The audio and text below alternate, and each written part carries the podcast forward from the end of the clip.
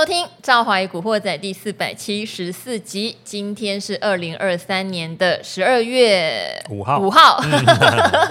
幸好幸福哥在旁边帮我补充。好，今天这一集是有影片版的哦，嗯、而且我其实本来很希望昨天幸福哥就来，嗯、因为上个礼拜幸福哥在这个理财达人秀就有帮我们讲这一次散装航运涨真。的哈，我还特地强调说，问了他一整年哦，一整年他都跟我说原物料还没来，还没来。嗯、可是现在有眉目了，有端倪了哈。好，还是要把你介绍出场先哈，就是我们的报价天王林信富。Hello，赵华美女，还有各位应该算观众朋友吧？今天有录音版，观众朋友大家好。好，嗯、要听即时的就听 Podcast，要看到我们精美的后置，想要反复学习的就欢迎到李兆华与古惑仔的 YouTube 频道哦。好，我们的报价天王。大家都知道，当年就是一直教大家看各类的报价，其实不止原物料有报价，面板啦、记忆体啦，很多电子产品也有报价。报价不动，我们天王就不动。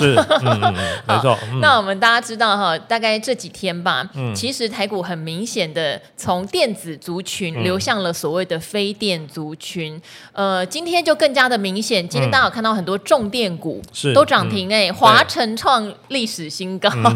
市电也。涨停，雅力也涨停哦。嗯、那散装航运还是继续强，新兴涨停。对，好，货柜有没有机会？对不对？对大家可能现在兴趣来了。嗯、钢铁有没有机会？水泥有没有机会？是。所以今天趁幸福哥来，嗯、我们一起来讨论十二月是不是要从电子转到非电？因为我们知道现在电子的问题是辉达。辉达跌不少，然后再加上美国商务部真的有点赶尽杀绝的感觉，嗯、不止中国大陆这边有 AI 禁令，对中东哦、嗯、也要限制中东发展 AI。那呢？好，我们先请幸福哥讲一下，现在整体十二月的态势有没有可能转到非电去？呃，对于大盘来说哈，其实昨天呢哈，就十二月四号礼拜一哦，它是刚刚过了今年的高点哦。那我想，因为这一波哈算是走的非常急啊哈，又急又快。哦，你可以发现从十一月哦开始起涨到十二月哈、哦，这个第二个交易日就已经过了前高，也就是说之前呢三个月的下跌，八月、九月、十月哈、哦，三个月的下跌，一个月它就把它涨回来了，所以算是走得有点又急又快哈、哦。那当然，其实每一次我们在看这个指数的时候了哈，你不可能说每一天都是这种八十、一百点往上涨哦，那很快可能台股就万八了哈，甚至两万点都有可能，所以。呃，我想过高之后的拉回，刚好最近又有一些哦，这个算是利空消息吧，哦，像刚刚我们这个赵美女提到的，呃，有关于这个辉达的一些，比如说利空消息啊，美国的商务部的禁令等等哈，我想其实都会呃影响到目前盘面的结构哈。不过我想是这样子了哈，就是说，呃，当然你说少掉中国那一块会不会有影响？一定会有影响哦。不过因为呃。这个 AI 这个部分呢，我认为它还是一个算是未来发展潜力很大的产业了哈。是所以，即便少掉中国这一块，我想明年的发展性还是不错哈。不过，我们之前就一再强调，就是说，呃，如果真的要看 AI 哈，请大家分成两个方向，应该说分成两个区块，嗯、一个就是有上季线的 AI，跟没有，哦、对对对、嗯，没有上季线的 AI。那我想有上季线的 AI，其实你可以发现哦，呃，虽然这几天也有回了哈，不过有一些，比如说像机壳啦、散热啦这一些哈，其实。他们都是过高之后才拉回的，也就是说，你在季线以上买哦，那你在比如说呃创新高或大涨的这个附近卖出的话，其实你还是可以赚钱的。那怕是怕说你可能是在抢反弹的时候是抢到这一波比较弱势的哈，比如说像我早上有看了一下，像那个呃伟创哦，纬创今天就蛮弱的哈，好像已经快濒临那个那个前波低点。对，我今天也怀疑了一下，嗯、因为它前波低点在九十七点七，因为今天好像到九十八块多。对对对，就是已经呃快快来到那个十一月的那个就是大盘还没有起涨前的那个低点。那明明现在大盘已经涨了一千四、一千五哦，那你股价还在回撤十一月份低点，就代表其实它是这一波算是很弱势的股票了。是哦，那很弱势的股票，如果你中间呢抢反弹的过程里面哦没有说手脚快一点的话，其实很容易受伤哦。为什么？因为如果你当中有抢到，当天赚钱跑掉就算了哈。如果说你买了又放着的话，可能到今天是很容易赔钱的哦。所以我想这个部分会影响到未来整个大盘的一个一个我们对于 AI 的看法哈。那当然，因为资金在挪动的过程里面哈，其实它速度是非常快的哦。所以我认为大盘你说这一波走完了吗？我是觉得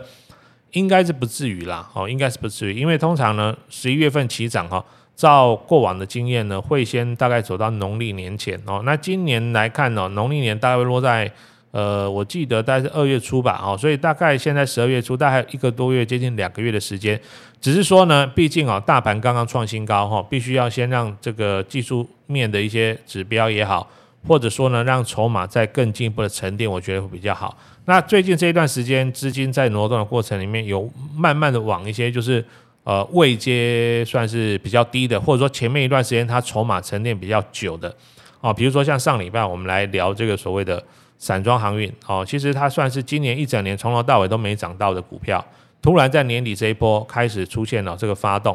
那我这几天在看网络，或者说在看那个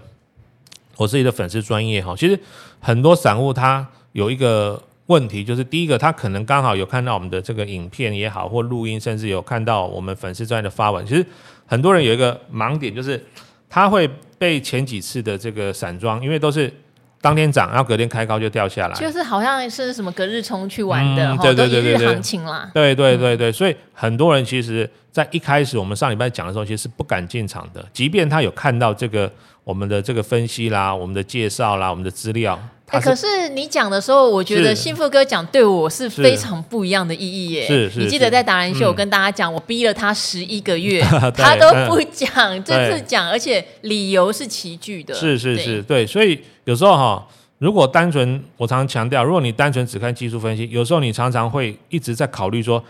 到底这一次是真的假的？因为你上次可能被修理过，所以你会怕嘛。你上次看到哦，前一天很强，然后隔天开高去追，那没想到开高走低，然后就套牢了。然后呢，下一次又再一次又是开高走低又套牢。所以我们常常讲哈，这个人呐、啊，他会记住让你赔钱的股票哈。所以呢，你一次两次就是感觉都很难赚钱之后，你第三次你就真的不敢碰它。没想到第三就来真的，好讨厌。对，直接就喷出去了哈。所以呃。我我是觉得说，如果说我们把技术分析的这些技巧，然后你再加上对于所谓的这个产业基本面的分析的话，你就大概会，我们不敢说百分之一百了哈，但是至少你的胜率会提高。你可以知道说，这次可能只是一个短线哦，隔日冲的一个反弹，或者说呢，它是这一次有基本面的加持，会来一波真的。那我们上礼拜的判断就是因为这一次是有搭配到所谓的铁矿石、铁矿砂的报价在涨，所以我们认为这一次散装。至少来一波真的几率是高的哦。那当然，这个礼拜以来，我想甚至到今天为止啊，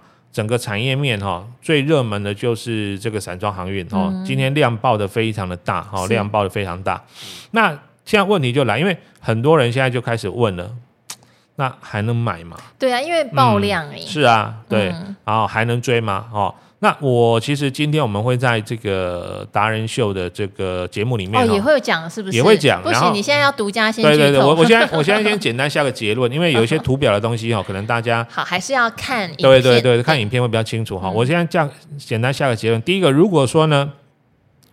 你是这个手上哈，刚好上个礼拜已经有先卡位先先先进场，其实这个。我不止下午讲，我今天早上盘中在我们股东前朝白天就是现场这个 l i f e 在连线的时候啊，我就有说哈，嗯，因为我是早上第一棒哦，那时候大概九点多才刚开盘，那时候我就看哇，这个量爆的有点大呢。哦，大概前十分钟、半个小时，大概就跟昨天的量快差不多一样多了，所以我那时候就觉得这个一定会爆量。那根据我们的经验，爆量的话呢，你如果不全卖，你好歹先获利了结一部分呐。我我我那时候是这样讲，我说你不全卖没关系，你好歹卖个一半，甚至卖个三分之一都好。但是有个重点就是，你空手的千万不要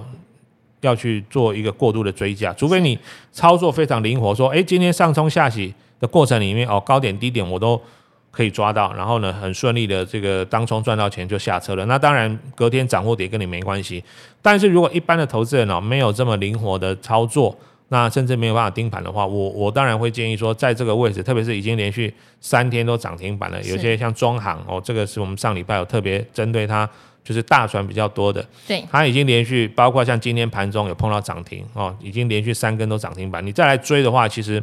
风险就大了哦，风险就大了哦。那这个情况就是告诉我们，就是说有时候啊，股票真的是要低档卡位，后面呢你才赚得到，不然真的涨上去了，你第一个你不敢追了哈，第二个你可能追的时候，万一不小心套在高点也很麻烦。那接下来你说散装还有没有行情？我觉得我提供两个方向给大家看法。第一个就是说，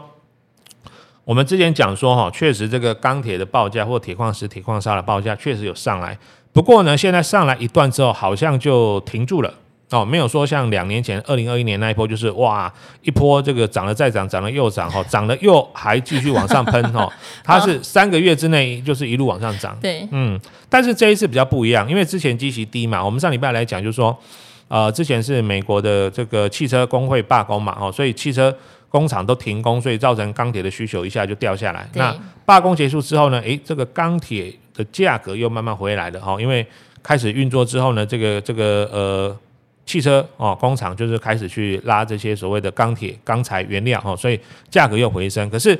今年啊哦，确实到目前哦，我们。呃，没有看到更进一步这个钢铁价格再往上更上一层楼，所以我个人的判断是这样哈，就是会跟两年前比较不一样。这一波可能是来的又急又快，但是延续力哦，延续力可能没有二零二一年那一波那么大。是哦，因为二零二零年那一波几乎是钢铁涨了两倍三倍哦，散装有的也涨了两倍三倍。那你说，嗯，这样子的话，这个位置上哦，当然我还是一再强调，空手先不追。但是呢，有没有第二次拉回可以进场的机会？我想这个就是要持续锁定哦，不管是我们的节目也好哦，或者说是白天的连线，甚至包括是呃即时的这个这个报价的变动，这个才会知道。因为你说诶，报价明天是涨或跌，我们大概可以判断一个趋势，但是真的明天涨或跌，我想不是任何人可以决定的哈。这个我们就可以直接来去做追踪啊。我想这个是呃我们目前对于散装的看法。那另外还有一块就是刚刚我们在。这个录影录音之前，我们跟赵完美在讨论，就是说，呃，有些人最近就在问了哈，就是散装涨了之后，对，哦，那个货柜会不会涨？对呀、啊，因为上一次是货柜带动散装，是是是，那这一次会不会 散装带动货柜？嗯，对，那这这个问题我觉得蛮有意思的哦，因为毕竟哦都是二六开头，很多人讲说 啊，这个这个涨停什么二六中行啊，或者其他什么。哦，台行什么没买到，我去买个什么长荣、阳明、望海可不可以哈、嗯？其实我必须要说了哈，就是这两个东西哦，虽然都是在海上跑的，但其实他们载的货物是不一样的，而且是差异性非常大哈。所以两个是完全，嗯，你说完全没相关也不能这么说。但是呢，其实他们是算两个差异性还蛮大的体系了哈。所以呃，一个涨，一个必定会涨吗？这个也不能打上等号哈。那我还是。秉持我们的原则了，哈，就是看报价哈。那这个其实，在达人秀那边，我们会给大家一个更完整的资料哈。我就简单给大家结论，就是呃，目前呢哈，货柜航运，我们就以中国的这个货柜航运的报价来看，大概就是有涨有跌了，哈，有涨有跌。也就是说，它没有像这一波哈，这个散装一样哈，是全面性的大涨哦，全面性的大涨。那呃，目前货柜来看的话呢，其实像美东、美西线也是有涨有跌哈，所以它比较没有办法像是这个。散装哈，目前要酝酿酝酿一波大行情哦，所以我就呃举个这个蔡依林有一首歌哦，就是大家不要老虎老鼠哦，傻傻分不清楚哦。等一下，对对对，唱一下。这个这个不好了，我们我们留给会唱歌的人唱哦。我们就举个例子了哈，就是说一样是在海上跑的哦，一样是一条船哦，但是它载的东西不一样，但是你你你不能把它就是同等类说，哎，这个涨哦，这个散装涨了，货柜就会涨哦，那。接下来就是，如果真的要有机会，还是我强调，第一个报价要上来。好，嗯、真的不知道天王很重视报价。是是是是，像我刚刚本来问他说，也有人讲现在巴拿马运河有在塞港，也有人说中国疫情，大家很担心之后会封港什么什么的。可是这些都是消息而已。是消息。报价有没有起来才是重点。对对对对对，因为其实根据我们长时间的观察了哈，你说报价起来之后，这个股价没涨，好像没发生过，只是涨多涨少，还有。呃，涨得算是发酵时间快一点，还是发酵时间晚一点差别而已哦。那基本面没有上来之前，我想要大涨不容易了哈。但是最近大家可能会觉得说，诶，为什么外资也好，投信也好，有在买一些这个长荣、阳明、万海？那我跟大家做个解释哦，我们就以长荣来说哈，其实长荣前三季 EPS 还不错，因为它它之前有减资过，哦对，对，因为有减资，哦，对对对，然后甚至它第三季。我记得是处分了长荣航空，哦，所以它业外业外呃数字还不错，第光第三季就赚了一个股本，我记得 EPS 有十块钱多哈。那前两季第一季跟第二季又赚了大概两块多两块多，那我们就不要去算业外那一块了，我们就算了，比如说它每一季大概抓个两块钱两块半，它今年光本业的部分应该还是有接近八到十块，那现在股价在一百出头，那这样子的话，其实代表它现在其实本益比不算高哦，不算高。那另外如果明年哦它可以大概配出一个比较算是还不错的现金股息的话，我们业外那块不算哦，就光以这个这个本业获利来看，说明它的明年现金值利率还有四到五个 percent 左右。我想这个是目前哦，呃一些法人在在买超的原因。但是你如果说真的基本面没有上来之前，你要复制这个散装的模式，我觉得嗯还是比较难呐哈。但是你说可能在一百块那边，你说要杀很深嘛，也很难。为什么？因为它毕竟有基本的 EPS 保护啊。所以针对这两公司呢，我觉得先横盘整理的几率是比较大的。嗯，嗯好，所以并不是散装涨了货柜还就会涨，嗯、还是要看一下报价。我这边帮大家加码问，也有人问水泥，嗯、是、嗯、对不对哈？因为原物料里面还有塑化，嗯、是对那。塑化会不会第四季比较有机会？那水泥其实我们很多人是看明年的报价应该有机会。是对，嗯，通常像这种哈原物料循环，有时候大概三到五年一个大循环。对，那以这一波来看，上次高点是二零二一年嘛，那明年就二零二四年是有可能进入一个上升期的循环。嗯，不过我还是其实在强调哈，其实这个还是要到时候看报价有没有上来。是，那这个可以一起看的，比如说像水泥啦、钢铁啊，这个都。可以一起看，因为这些都是跟建材比较关系的这个原料。那最近中国大陆其实是有积极的想要做一些呃拉抬房市的政策了哈，嗯、不过这个效果可能没有办法一时之间马上就反映在市场上哈，所以这个我相信还需要一点时间来去做化解哈。嗯、那明年有没有机会呢？就是刚好三年的一个循环，从谷底慢慢上来哈，这个我们要持续来做追踪哈。所以这一次的这个这个铁矿石、铁矿砂的涨价，我认为是算是季节性一个极端的效应，比较不是属于说呃一个算是景气循环的一个波段的走势了哈，算是一个极端哦，可能它的这个时间会来得快，那去得也快哈，这个是给大家做个参考。那还有其他的这些原物料股哈，其实应该把它。泛称为景气循环股哦，像我们刚刚这个赵文梅讲说，只要有公开报价，其实不只是传统产业，面板啊、面板啊、机体都有，所以我们应该把它统称为叫做呃景气循环。景气循环股，对对对。然后有公开市场报价的，我觉得大概都可以按照这样子的一个逻辑或这样的一个方式哦，去找寻它大概什么时间点会转强或转弱。好像时间点差不多，像也有人觉得明年的记忆体跟明年面板的报价应该会有上扬的机会，对不对？希望都是啦。是，对。那所以大家在操作景气循环股，因为也有人留言给我们说，是听完幸福哥讲才知道什么叫做景气循环股。其实我觉得大多数的股票都有景气循环的问题，也有淡旺季的问题。可是归类到景气循环股的股票，他们比较明显的特色是，很可能会一年大赚。对，但但是三年赔，是或是一年大赔，两年小赔，一年大赚，一年小赚，就是它会有赚赔之间那么大的落差哈，嗯、大家可以去留意。除了报价之外，获、嗯、利的起伏也是很大的。好，嗯、但是非电族群不是只有景气循环股这些原物料，非电族群很多啊，像前阵子因为中国大陆疫情的生技股，它也算非电嘛。那我想这几天最火红的就是重电。好，重电我觉得最棒的就是，事实上他们就是订单满手，你有接接到什么十年强韧电。电网计划，还有像幸福哥讲的，嗯、有一个四年四千亿的水资源计划，是不是？好，接到这些公共工程的，本来就是在手订单呀，哈、嗯。好，所以幸福哥这边也帮我们统整，事实上，非电里面的这些接到公共工程标案的，未来两三年的获利都还蛮有保障的。嗯，对。那其实上一次来，我们有讲那个水资源啊，对水资源，我们那时候举例两家公司，一个是这个国统哦八九三六，另外一个是对中鼎哈这个九九三三，对。他今天子公司新鼎大涨哦。对对对，所以其实应该这么说了哈，这些公司有时候平常哈，它并不是走那种标股模式，有时候它就是温温吞吞的，然后你可能一下子没注意它，回头一看，哎，它怎么创新高了？哈，昨像昨天国统是创新高才拉回的。那这个其实就是代表哈，这个外在景气不管怎么样子的变化哈，不管是美国景气好不好啊，苹果下单不下单啊哈之类的哈，那这些接台湾就是内内内部的公共工程案子的这个比例比较高的公司哦，它基本上呢，它只要刚好政府最近在推动的案子里面，它有。吃到这个大饼的哈，其实未来大概两三年、三五年业绩其实都还不错哈，而且都很稳定哈。那今天表现最整齐的应该是重电了哈，特别是今天这个电子股还普遍拉回的时候哦。重电是这样子哦，就是它有一个这个我记得是十年五千多亿吧哈，十年多亿的这个台电的电网改善计划哈。那为什么会从大概二零二二年就去年开始有这个电网改善计划？因为我们过去哦，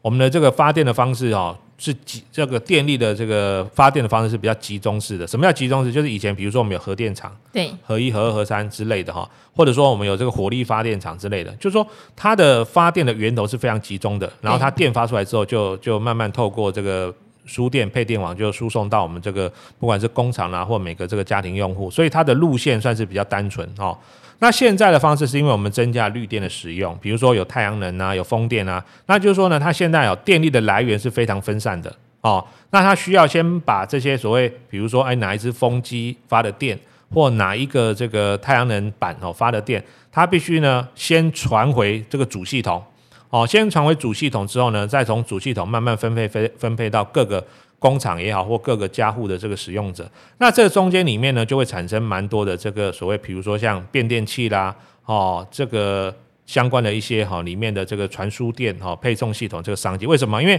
你从很分散的每一只风机。再传送到或每一块太阳能板传送到这个主要的这个供电系统的过程里面，你中间要不断的升压，对，就是慢慢慢慢传出去。然后呢，你从主系统再传送到工厂，再传送到你家的时候呢，它中间又要经过很多次降压的过程。所以为什么突然这个配电啊，或者说相关的这些所谓的变电器等等，那个需求会爆炸的多哈？其实除了说跟我们的这个供电哦，它跟过去集中式比较不一样之外哈，其实也跟电力系统的老旧哈，需要定期更换，也是有蛮蛮大的商机，而且不只是台湾了哈，其实这两年中呃那个美国也是在做这样子的工作哈，因为他们的基础建设，他们上一次比较大规模建构这个电网系统的时间，大概我记得上次看到的报告，大概也至少二三十年前了哦。那其实这个东西它也是会老会旧哦，那必须在定时做一个汰旧换新的动作，所以这两年呐、哦，他也跟台湾呢采购了不少这个所谓的变压器之类的一些，因为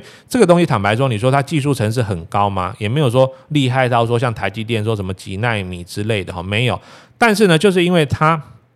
它的东西呢，呃，毕竟它是要经过一个算是比较长时间的认证，因为这个毕竟哦，这个一下子那个几千伏特啊，那个非常高压的那个那个电电流要通过哈，你这个东西不能说哎随随便便哦，可能路边。大概这个菜市场买一个就回家自己装嘛哈，这个一定要经过这个电力公司等等哈，一个一个耐久性或安全性的测试哦。那当然。有通过这些厂商，现在可以出货到美国或出货给台电的哈，其实是算是少数，就集中在这几家厂商哈。比如说像什么今天涨停有市电呐，哦有这个呃，包括像雅力啦、华城都华城对，然后还有另外这个中心电哈，之前比较弱一点点，对，因为它之前那个云豹装甲车那个事情哈，就就是就是让它的股价有突然重挫拉回。不过因为它这个已经在第三季的财报有认列了啦哈，因为这个算是已经呃算是定验的一个案子了哈，所以我想。接下来应该是慢慢慢慢会摆脱他在这个之前这个官司上被大家认为比较有疑虑的地方，因为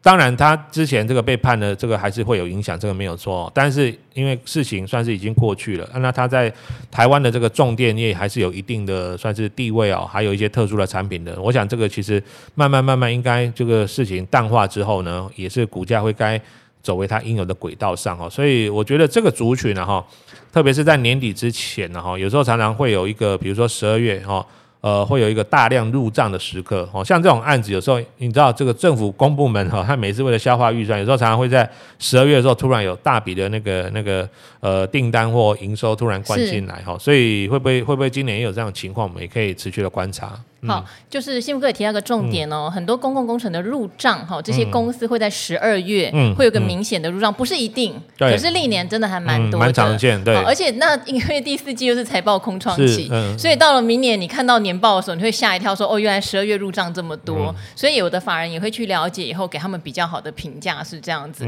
那水资源的部分也不要忘记，也是有四年四千多亿，对。对，所以这个部分跟台电的十年强韧电网都是在公共工程上面一个很重要的支撑啦，嗯嗯、只是是不是投这种公共工程概念股，其实思考上要比较长线，就是因为它入账时间不一定。例如说，有的人看到前三季，像新鼎好了，嗯、它前三季赚九块多，嗯、可是十月哦，它的获利一进来就变成十三块多，就等于突然认列一笔。嗯、那如果你只是用一个可能两三个月的角度去看它，嗯、也许你就错过了它有大笔入账的时间。对，因为有时候比较特殊，如果特别是那种有。比较大规模的建设工程的话，其实它可能不会每每个月有固定的营收可以慢慢去观察它。有时候它刚好某一个时间点哦，认了一个比较大笔的哦，那个营收就会跳起来。那、嗯、下个月可能如果这个这个没有认的话，可能营收就掉下去哦。嗯、所以有时候我们是，比如说我们去观察它整体目前手上的这个新接的订单好，或者说在建工程等等。那我想这个其实，在财报里面，公司的话应该都会揭露了。所以，如果说这个观众朋友或听众朋友对于哦这个公共工程有兴趣的话，我是建议可以去多参阅一下他之前的财报，有没有针对他目前手上到底接了多少订单啦？哦，这个还有多少案子，有多多大的金额，目前正在进行中，未来可以认列成营收哈。我想其实这个都会呃提供蛮多的哦非常不错的而且有效的参考资讯哦。让你在针对操作这些所谓的公共工程概念股的时候呢，会比较有概念哦。好，嗯、我们最后聊一下台积电，好不好？因为今天电子的压抑，嗯除了辉达的消息之外，我觉得台积电也是一个因素。嗯、台积电被传出两件事情哦，嗯、一个是讲说明年的话，第一季有外资已经预估毛利率可能很难维持到百分之五十哈。我记得台积电最高毛利率有到五十八，嗯，所以是一个蛮大的差距。那第二个又开始传了，就是说明年一月的法说会有可能会调降资本支出，嗯、调降资本支出这件事情，我今天有特别去打听，嗯、打听到是没有啦。就是我不能确定明年一月有没有说，可是目前公司的反应是没有哈，嗯、没有要调降。但是毛利率这个事情是外资估的，嗯、公司就也没有说什么话哈。嗯、好，这两件事情，我想造成整个半导体供应链今天也有比较明显的压回。嗯、我们怎么去评估台积电这个消息对整个科技股的影响？好，我就简单说一下哈。其实台积电，我觉得长线来看还是一家好公司。是啊，这个不用毋庸置疑，对对对对对。然后呢，因为它这一次最低是大概从五百二十块涨到，我记得是五八五嘛，哈，也就是说，它这段时间你也不要说最低你去买到，比如说你买五百三好了，其实它涨了快一成十趴。那这么大的公司，你说它也不可能每天都涨个五块十块哈，很快就六百、七百、八百就上去。所以最近的拉回，我觉得除了说这些。呃，消息面的因素影响之外，其实重点还是说它占指数的比重太高，它不能一直这样涨哦。所以呢，在冲到五八五之后呢，它就拉回。那今天其实是有大概回到月线稍微低一点哦。我个人的看法是这样哈，接下来它应该会在月线到季线这边哦去做一个整理哦。但是呢，不看坏啊，不看坏。为什么？第一个，你说毛利率会降到五十趴以下吗？我个人觉得，嗯，会降是一定的。为什么？因为这一个这个季度哈，新台币开始升值了哈。上上一季这个呃毛利率会超乎预期，主要原因就是新台币贬值嘛。但是呢，从十一月开始哦，这个新台币升值的幅度还蛮大的哈。所以我想毛利率这个会稍微回来点，这是正常。可是大家不要忘记哦，台积电给的营收预期是明年第一季大概会成长，我记得是一成啊。哈，所以这个应该会相互抵消。那你说毛利率回会一下回到五十趴这么低吗？我个人倒是也不认为会这样，因为台积电现在呢。就是这个先进制程的这个比例已经开始拉高了哈，那当然先进制程的这个单价也好或毛利率确实是比较高了哈，所以我觉得在这样就是嗯稍微平衡一下之后哦，要整体降到五十趴以下，我觉得倒是也没那么夸张啦。但是呢，股价的部分我觉得主要还是反映哈，就是说。呃，现阶段来讲的话呢，因为新台币哈短线升值太快哈，最近开始出现震荡。那外资进出有时候他买或卖台积电，不见得说他是看好或看坏。像前一段时间，你说把台积电砍到五百二，砍到五百二以下是谁？就外资啊，对啊，这一定的齁。那你说外资是真的觉得台积电很不好吗？还是觉得觉得很差？也不是，因为那时候台币就一直贬嘛哈。那它也只能相对应哦卖一些这个台股哦，去符合目前汇率的水准。那看来看去呢，谁最好？这个出手就台积电嘛，哈，第一个市值够大哦，然后流动率也高，所以有时候这个他们是跟指数去做一个配对哦，所以我觉得台积电的部分呢，如果你是呃属于比较中长线的投资人的话，我我反倒觉得啊，这一次拉回哦，特别是我们现在也是听到了啊，就是说因为它十月营收表现太好了，对了，嗯，对对对对对，十一月想跟大家提醒，可能月减，而且去年的十一月是它呃上一次的历史新高，对对对。所以去年的十一月，它的基期比较高一点，对对对，有可能会年月双减，对不对？好，对，所以我现在哈预估是这样子啦，我认为等到它营收公布之后呢，我觉得说不定是第二次的买点，因为通常大家看到 年月双减，对，看到年月双减会稍微哎呦怎么会这样子啊？是，好像不太妙呢，要不要先卖一下之类的哈？嗯，那其实这个我认为反而会是下一次的买点了哈，因为刚好这个算是。比较嗯利空的消息吧，年月双减哈。那如果股价有因为这个消息再回的稍微多一点的话，我觉得反倒是如果上一次大概五百三以下你没买到的人哦，这一次又可以开始去建立你想要的这个台积电的一些基本部位的持股。会回那么多吗？现在还有五百七呢。对啊，是我觉得不会到那么深呐、但是我我猜还是会有可能一些震荡，一点震荡，就啊，就我刚刚预期可能会，比如说再往半年线测一点之类的，嗯、哦，那。当然，我觉得会是还不错的第二次的这个进场点。嗯，好，也不看淡，好不好？嗯嗯嗯、就是短线的利空，有时候你想想看它长线的绩优啦。嗯、对，是那当然也有很多人对于说，呃，指数到底会不会上万八两万在讨论。但是其实我觉得大家不要先预设指数会到哪里。嗯、我觉得先去看你手上个股的竞争力，嗯、我觉得这个是比较重要的。因为当你知道手上个股的竞争力，就像刚刚我们讲重电，重电其实也休息很久啊，很久。嗯、可是他手上的订单有没有有没有变？这半年来没有变过啊，嗯，对，好，它的接单量根本没有变，所以那它的股价下去的时候是不是相对便宜？嗯、那台积电也一样，呃，事前就有告诉大家十月的营收会超乎预期的好，哈，有偷偷的暗示大家，那涨上来了嘛？嗯、那假设现在我们已经预知十一月营收在年月可能双减的情况下，也许市场会震荡，嗯、那你就要